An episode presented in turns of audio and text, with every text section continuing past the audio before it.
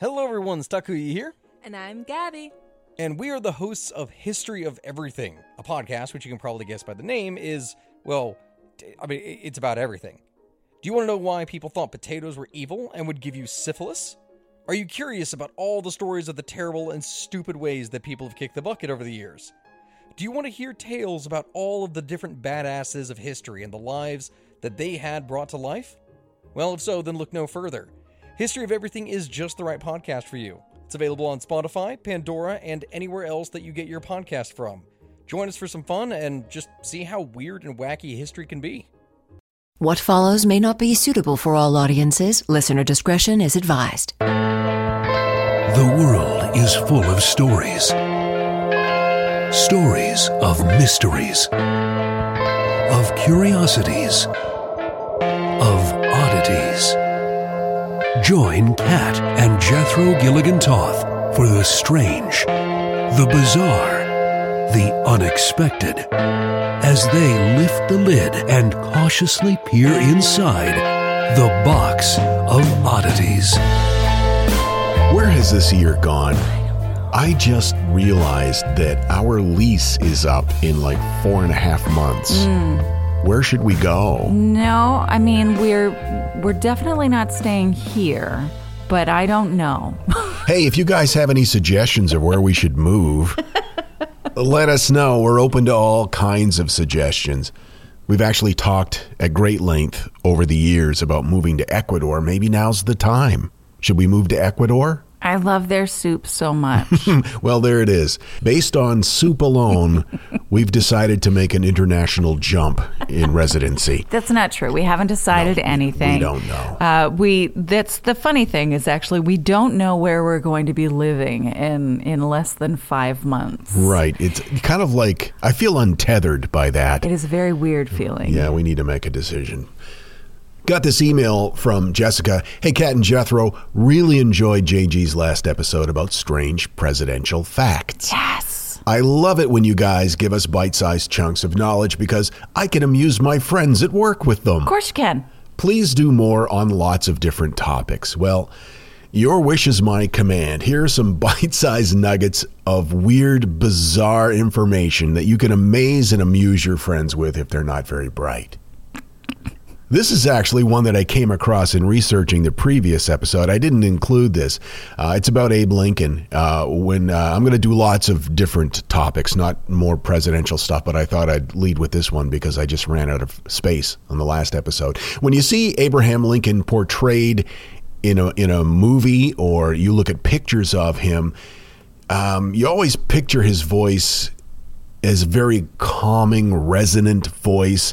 He would speak with a deliberate firmness, but uh, historical documents and letters, as well as news articles from his day, written by people that knew Lincoln, contradict that. Oh, I think of Daniel Day Lewis's portrayal of, of Lincoln. yeah.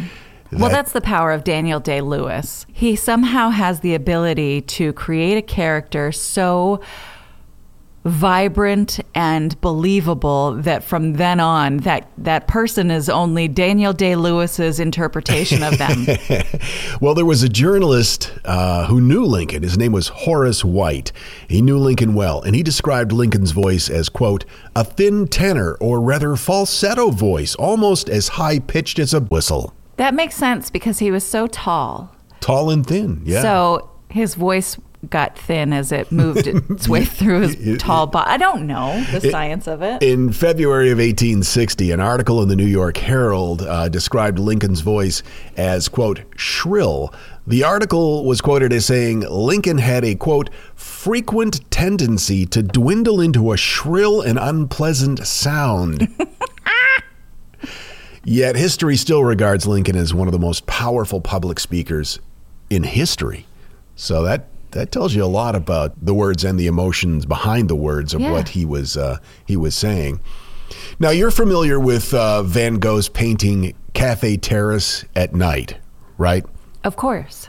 It's an unsigned work by Vincent, but it's accepted as a genuine piece of his work. And he did mention working on it when he would write letters to his brother Theo while he was living in Arles, France.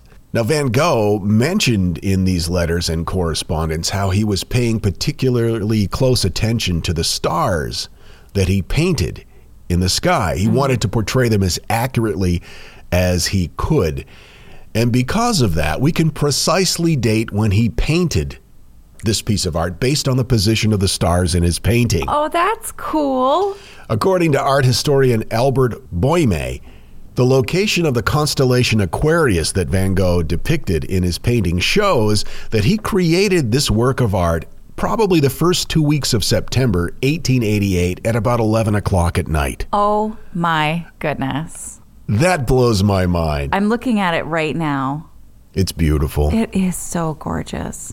Next nugget of interesting information that you can amuse and amaze your friends with the discovery of citrus as a cure for scurvy directly led to the creation of the Sicilian mafia. What? Yeah. what? Yeah. Scurvy, of course, was a huge problem for about 300 years leading up to the early 1800s. We don't know what caused this plague at the time, and it's estimated to have killed 2 million sailors. In 1747, a British doctor named James Lind was part of the HMS Salisbury crew when they were shipped out to the Mediterranean. Now, during this trip, several dozen members of the crew developed scurvy. And this led to the first clinical trial of treatments for this plague. He conducted them on the ship. And in his research, he used lemons and oranges. Mm-hmm. His conclusion was that there was some type of mysterious element in citrus that could cure scurvy. And although it met with a high degree of skepticism within the uh, medical community at the time, Right? Because it's probably something more like you've got ghosts in your blood. Right, yes. By 1790, the British fleet had adopted some regulations that required all of their seagoing vessels to carry large supplies of lemon juice um, or some sort of citrus, some form of citrus on board the ships. Right. Most of the citrus at the time came from the island of Sicily. And to demonstrate what a huge economic boon this was for that small island, in 1815, Sicily exported about 740 barrels of lemon juice. But by the 1850s, it was three quarters of a million barrels Whoa. and an additional two and a half million crates of citrus fruit. So it was huge money for that little island. At the same time as the economy was booming in Sicily, Italy had taken control of Sicily from the House of Bourbon. And this happened in 1861. And because the government was newly minted in Sicily, it was really too weak to enforce laws. Mm-hmm. And so citrus growers hired known criminals and crooks to protect their property. And speculation is that over time, these crop protecting crooks uh, unified. And this led to the rise of an organization that was later called the Sicilian Mafia. Oh my gosh. I love that whole unintended consequences thing. You know, the butterfly effect, Yeah. if you will. It was a great documentary. I think it was on the Discovery Channel years ago called Connections and and that's what it was. It would show you the direct unbroken connection between the invention of the loom to modern day computers. That's so cool. I love that stuff. Are you getting ready to move on to your next Yes. uh, tidbit? I am, yes. Before you do that, would you get me some socks? Kat's barricaded into the corner of our recording studio and she doesn't want to disturb the dog. Also, I just saw a man outside and I got so excited because I thought he had a dog with him, but it's just a dumb baby. There you go. Thank you. Oh, these aren't my favorite. They're not my favorite either. That's why I got them for you. Okay, tidbit me up. Remember that video? that terrible. Do you remember that video that we saw uh, of a wedding that John Bon Jovi was attending? He was just there as somebody attending the wedding. He wasn't there for any other reason, just going to a wedding. yes, even even John Bovey needs to go to weddings. John Bovey. Uh, and the wedding singer broke into a karaoke version of Living on a Prayer. Remember this? oh yeah, and he started singing with him. Well, he just kind of smiled and ignored it at first, but you could tell by the look on his face he knew what was expected. He mm-hmm. just kind of nodding along.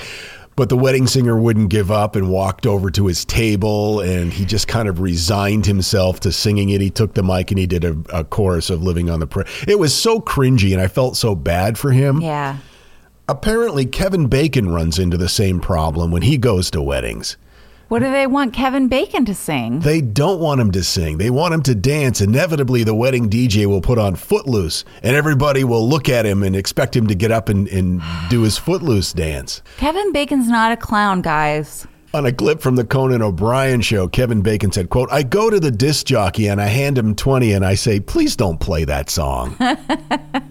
because first off, a wedding is really a not about it's not about me, it's about the bride and the groom. It's embarrassing. It's awful. I mean, it's awful. The bride's over there and she's like she's upset because it's it's her wedding. Anyway, I try to avoid that if possible. So, Kevin Bacon pays off wedding DJs not to play Footloose. Next interesting tidbit.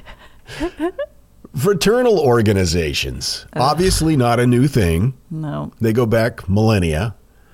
But in the late 19th century, there was a craze of a particular type of organization that, for some reason, just all it, they they popped up all over the U.S. and uh, and other countries as well, totally unrelated, but all at the same time. It was strange. They were called Fat Men Clubs. The first Fat Man Club is believed to have been founded in New York City in 1869, but it certainly wasn't the only one. There was the uh, the Jolly Fat Man's Club, the Fat Man's Association of New York City, the United Association of Heavy Men in New York State, and the Fat Men's Beneficial Association. And this was just overweight men Yep. getting together? The requirements were you had to be fat, a man, and rich. Were there guidelines on how fat was fat enough? 200 pounds minimum. Oh, wow. That's not fat at all. no, not not by today's standards for sure. Bear in mind, in the late teen, uh, 1800s, being overweight was seen as a good thing. It was it was a status symbol. It meant that you were wealthy and you were powerful and you could afford to overeat. So it was an exclusive club to be in at the time. Hmm. Let's also keep in mind that a lot of the things that you said are based in Yeah. misnomers about Yes. obesity. Okay. Right, yeah, from Please from continue. a hundred and you know fifty years ago. Right. Their meetings garnered all sorts of media attention. From an 1885 New York Times article, we get a, a bit of a glimpse of what happened at these gatherings. They would uh, compete to see who was the heaviest. In that article from 1885, it was determined that the Connecticut Fat Man's Club had a member over 300 pounds, and the leanest member of their club at the time was 243. By 1903, fat men's fat men's clubs were just all the rage, and a guy named Jeremy Hale founded the New England Fat Man's Club. Their motto was quote, "We're fat and we're making the most of it." They even had a secret handshake. Did it involve like their tummies or I, no, I don't know what it was. It's been Oh. it's been lost to it's history. okay. It's still secret. It's still Got it. secret. Yeah. They had meetings twice a year. The 1904 meeting was uh, covered extensively by the media for some reason. Hundreds of members came to the meeting. It cost just $1 to attend. Oh, my. It included contests of stamina and strength combined with a constant flow of hearty feasting. This sounds like a party I want to be invited to. I mean, except for it being all dudes. Yeah, well, yeah. The article went on to say that some problems did arise during some of the strength and stamina competitions. For example, the tug of war, um, they had to replace the rope with a chain because the rope snapped, and the pole vaulting competition was canceled for obvious reasons. The Fat Man's Club of New England was active and held meetings for more than 10 years. At the height of its popularity, they had over 10,000 members. wow. And they each had to weigh in before the meetings. If they clocked in under 200 pounds, they couldn't get in. By 1910, the general attitude uh, in the United States about obesity, obesity began to change. It had a negative connotation in relation to one's health, and membership in the Fat Man's Club began to plummet. Boo. Oh. By the end of 1924, in the New England Fat Man's Club, and again, they had a, a high mark of like 10,000 members. By 1924, they had 38 members left, and none of them made the 200 pound weight limit. So I guess they eased the rules.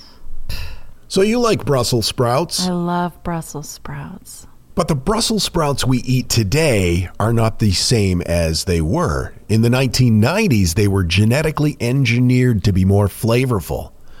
Originally, Brussels, Brussels sprouts had a very bitter taste, and they also um, didn't smell good when you cooked them.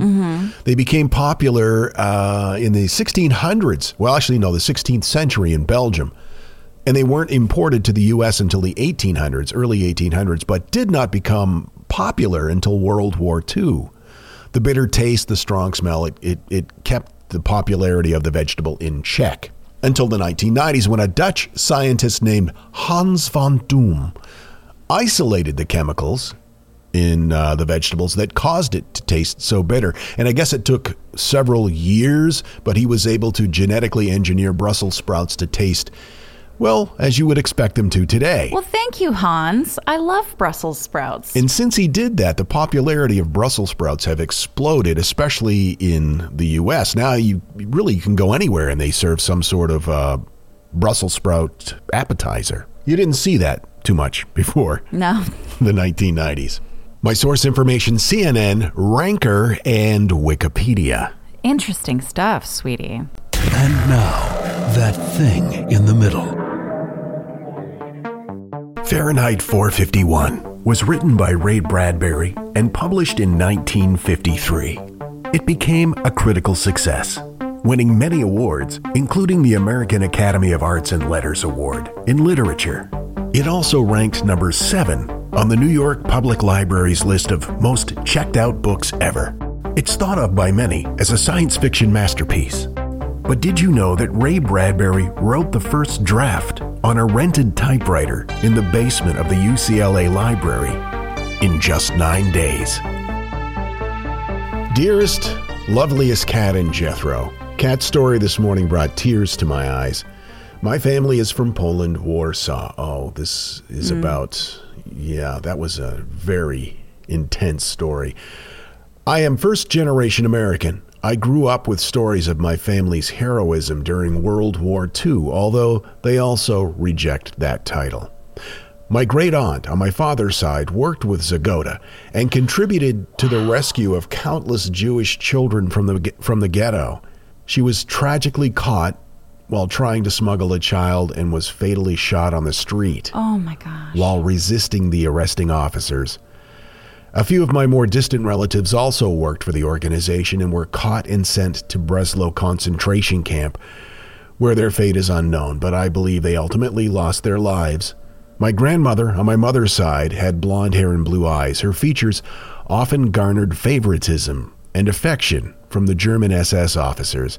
As a 10 year old child, she was employed to smuggle paperwork for dissenting organizations on the tramway across the city. Wow. She is still alive and well today. Unreal. Although I don't get to travel to visit as often as when I was a younger when I was younger, despite the sad outcome for many of my family members, I am very proud to descend from such brave people. I like to think I would act honorably given the same circumstances, but it's difficult to imagine. Thank you for bringing attention to Irena's cause. Wishing you the best, Milo. We got a message from Alexina on Instagram. Hi, Kat. I just finished box 516 and I'm typing to you through tears. My family is the only Jewish family in our small community. We are proud of who we are and our ancestors. Over the last year, my kids, particularly my oldest son, who's 14, have been the target of anti Semitic abuse at school. They don't understand why there's so much hatred toward our people, and no amount of explaining history to them can answer that. The truth is, there is no answer. I wanted to thank you for sharing stories like Irena Sendler's. These are the conversations I want to have with my kids the heroes, the defenders, the goodness in humanity. Wow, what do you say to correspondence like that? I mean, I- how I wrote back that one, I'm sorry to hear this because uh, you know, you know, it's absolutely heartbreaking that any kid should have to go through that. Um, and stories like this one remind us how so many would do whatever it takes to keep your kid safe, and I, that's you know, it's important to keep in mind. Also, I got a bunch of messages about birds. well, that's not uncommon. So that was nice. Just Well, I don't know if you know this or not, but recently I went to Thailand. I heard about that. oh yeah, I was there with you. Yeah, it was incredible and everything was amazing. And that was something that I kept saying. Like, we would be walking through the street and I'd be like, everything is amazing. And it was overwhelming at times, but there was so much uh, to see and do and learn and absorb. And there's no way we even got a smidgen of it done. And we were there nearly three weeks. So we've got to go back. But one of the things that I really enjoyed learning about were ghosts of Thailand. We're talking the spooky stuff, we're talking the folklore of the place where I recently was, in case you didn't know. Have you ever heard of a Krasue? No? Okay, the Krasue is a female spirit of Southeast Asian folklore, and her name changes from region to region. It's Kasu in Laos, it's Leyak in Indonesian, Ma Lai in Vietnamese, and among others. The spirit presents only at night as a floating head with her internal organs hanging down from her neck. Oh, gross. She hovers above the ground with her organs dangling below, and the organs vary from depiction to depiction, but oft will include a heart, a stomach, and an intestinal tract, sometimes lungs.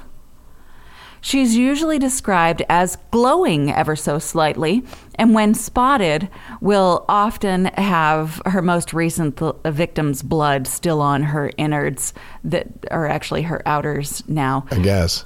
um, and on her very, very sharp pointed teeth. God, that's horrifying. The Krasue is under a curse that makes it insatiably hungry and therefore always hunting. You'll see the glow first, then the floating head moving toward you, seeking blood to drink or flesh to devour.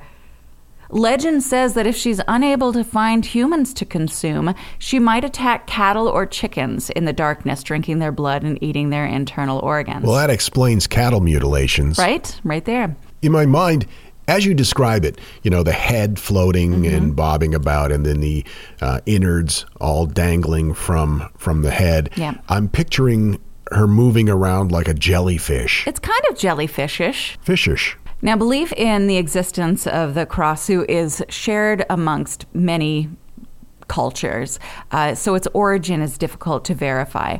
One story comes from the Angkorian Khmer culture. It tells of a Khmer princess who was meant to marry a Siamese nobleman after her people were defeated in war, but she was in love with another man, one lower of stat of stature or status, not stature. He wasn't short; he was poor. Well, you don't know how tall he was. It's true. I can't know. She was eventually caught with her lover and was sentenced to death by burning by the Siamese nobleman because he wanted to marry her um, and he found out she loved someone else. So burn her, obviously. Mm-hmm. That's the logical conclusion. Before the execution, the princess had a spell cast over her so her body would be unharmed by the fire. But the effect of the spell was delayed, so the princess burned only until her internal organs and her head were left. And so she continued to live as the Krasue. In Thailand, the Krasue is believed to be the cursed individual, usually a female, who engaged in various sins and fraudulent conducts during her previous life. Again, almost all folklore goes back to like moral lessons. After death, she appears to live as a normal person by day, but then at night, that's when her head detaches from her body and she and her dragging innards roam around looking for pregnant people or babies to eat. Huh. Can you imagine meeting her like uh, at a bar, like at happy hour, and you're like, hey, it's just going really well, and you guys end up uh, back at, at, at one of your apartments, and, uh, you know, you're in bed, and then all of a sudden you realize, uh, I'm sleeping with a head and entrails. Yeah. That'd be really disconcerting, I think. One thing specific to Thailand that I found is that they believe after she's eaten, she'll wipe her bloody mouth on clothes hanging outside, um, which is why Thai people never leave things out overnight. Okay. yeah.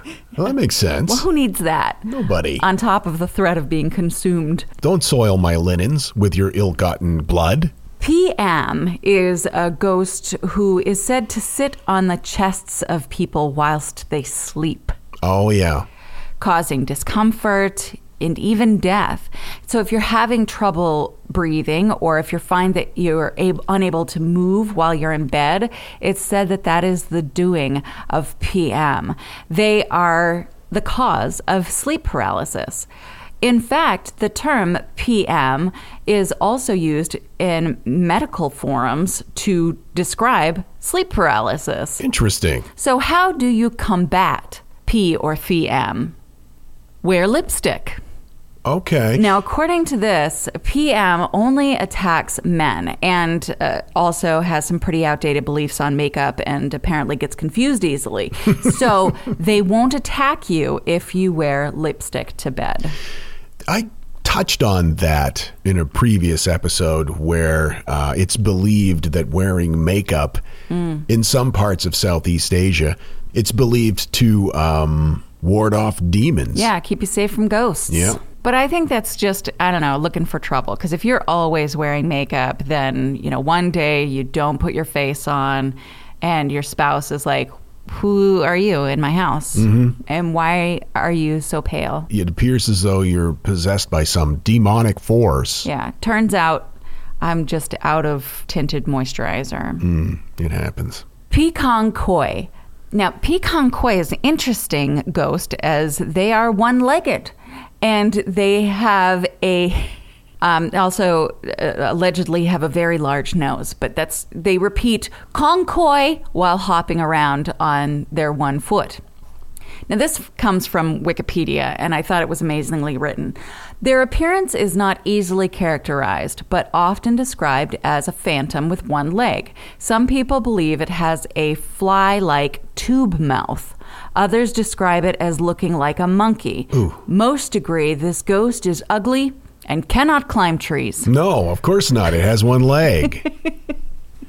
and I, I'm picturing that you know, with the fly like tube mouth. Yeah. That's horrifying. Right? But at the same time, it's got one leg. It'd Mm-hmm. be easy to knock over. Maybe because it's phantomy, can it just be a floaty guy? Ooh. Yeah, God, I think is- that's the way it is. The thing about Concoy is that he hangs out in forests and he will suck the blood from toes of campers who are sleeping. camper toe bloodsucker. Yeah, so it's advised that you cross your legs while you sleep or make sure that your feet are completely covered if you're planning on sleeping beneath the stars. Now, what's interesting is Pecan Koi, in the faith of the Tai Dam people in the Nong Sung district, they believe that the Pecan Koi is actually a long haired, very small or childlike woman with a backwards foot. And in September of 2016, strange footprints were found at a cave in a forest, and they are believed to be the footprints of Pecan Koi. One of the one of the footprints was backwards from the. Oh wow. A director of a local cultural agency said that Pecan Koi are real and that they're an ethnic group who has not been seen for a long time. Oh, shut up. That's fascinating. Yeah, but I mean, obviously, we wouldn't want to associate those folklore ideas with a people that have been just living in the woods for a long time. So, hopefully, if they are a group of people and they are discovered living in the woods, people don't assume that they're going to try to suck your toe blood. That's true. P-pop. It's been said that P-pop used to be a person with immense power and skill in sorcery. Sounds like a nickname for a grandfather. P-pop? Yeah. Gonna go visit Nini and Peepop. Yeah, I'm going to go drive around in P-pop's truck that has P-pop written on the clear thing at the front of it. The bug guard. Yeah. Is that what it's called? P-pop's truck. Anyway, what was I saying? I don't know. Oh, yeah. So, P-Pop used to be a person with immense power in sorcery, and they let that power go to their head, kind of like Willow in that episode of uh-huh. Buffy. Mm-hmm. So, this person committed a forbidden act, causing the black magic to backfire. The backfiring of their use of black magic is what turned them into a ghost.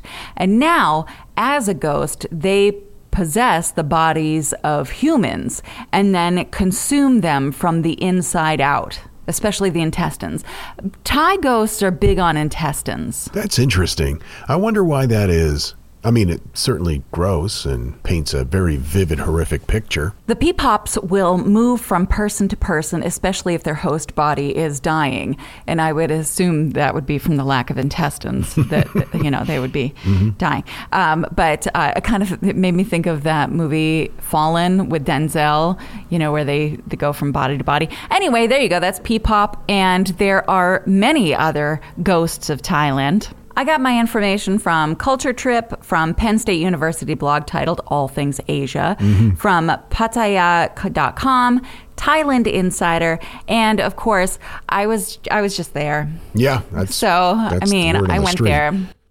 A special welcome and thanks to our newest patrons, Heather, Joseph, Hamill, and Neil. Thanks for joining the Order of Freaks and supporting the podcast. If you would like to do the same, you get ad free episodes and lots of different perks. Go to theboxofoddities.com. And thank you so much. We'll see you next time. Until then, keep flying that freak flag. Fly it proudly, you beautiful, beautiful freak. And so, let it be known that the Box of Oddities belongs to you, and its fate is in your hands. We wish to offer our deeply felt gratitude and appreciation for your patronage. TheBoxOfOddities.com. On Facebook at facebook.com slash Box of Oddities Podcast. On Twitter at Box of Oddities. And Instagram at Box of Oddities Podcast. Copyright 2023. All rights reserved.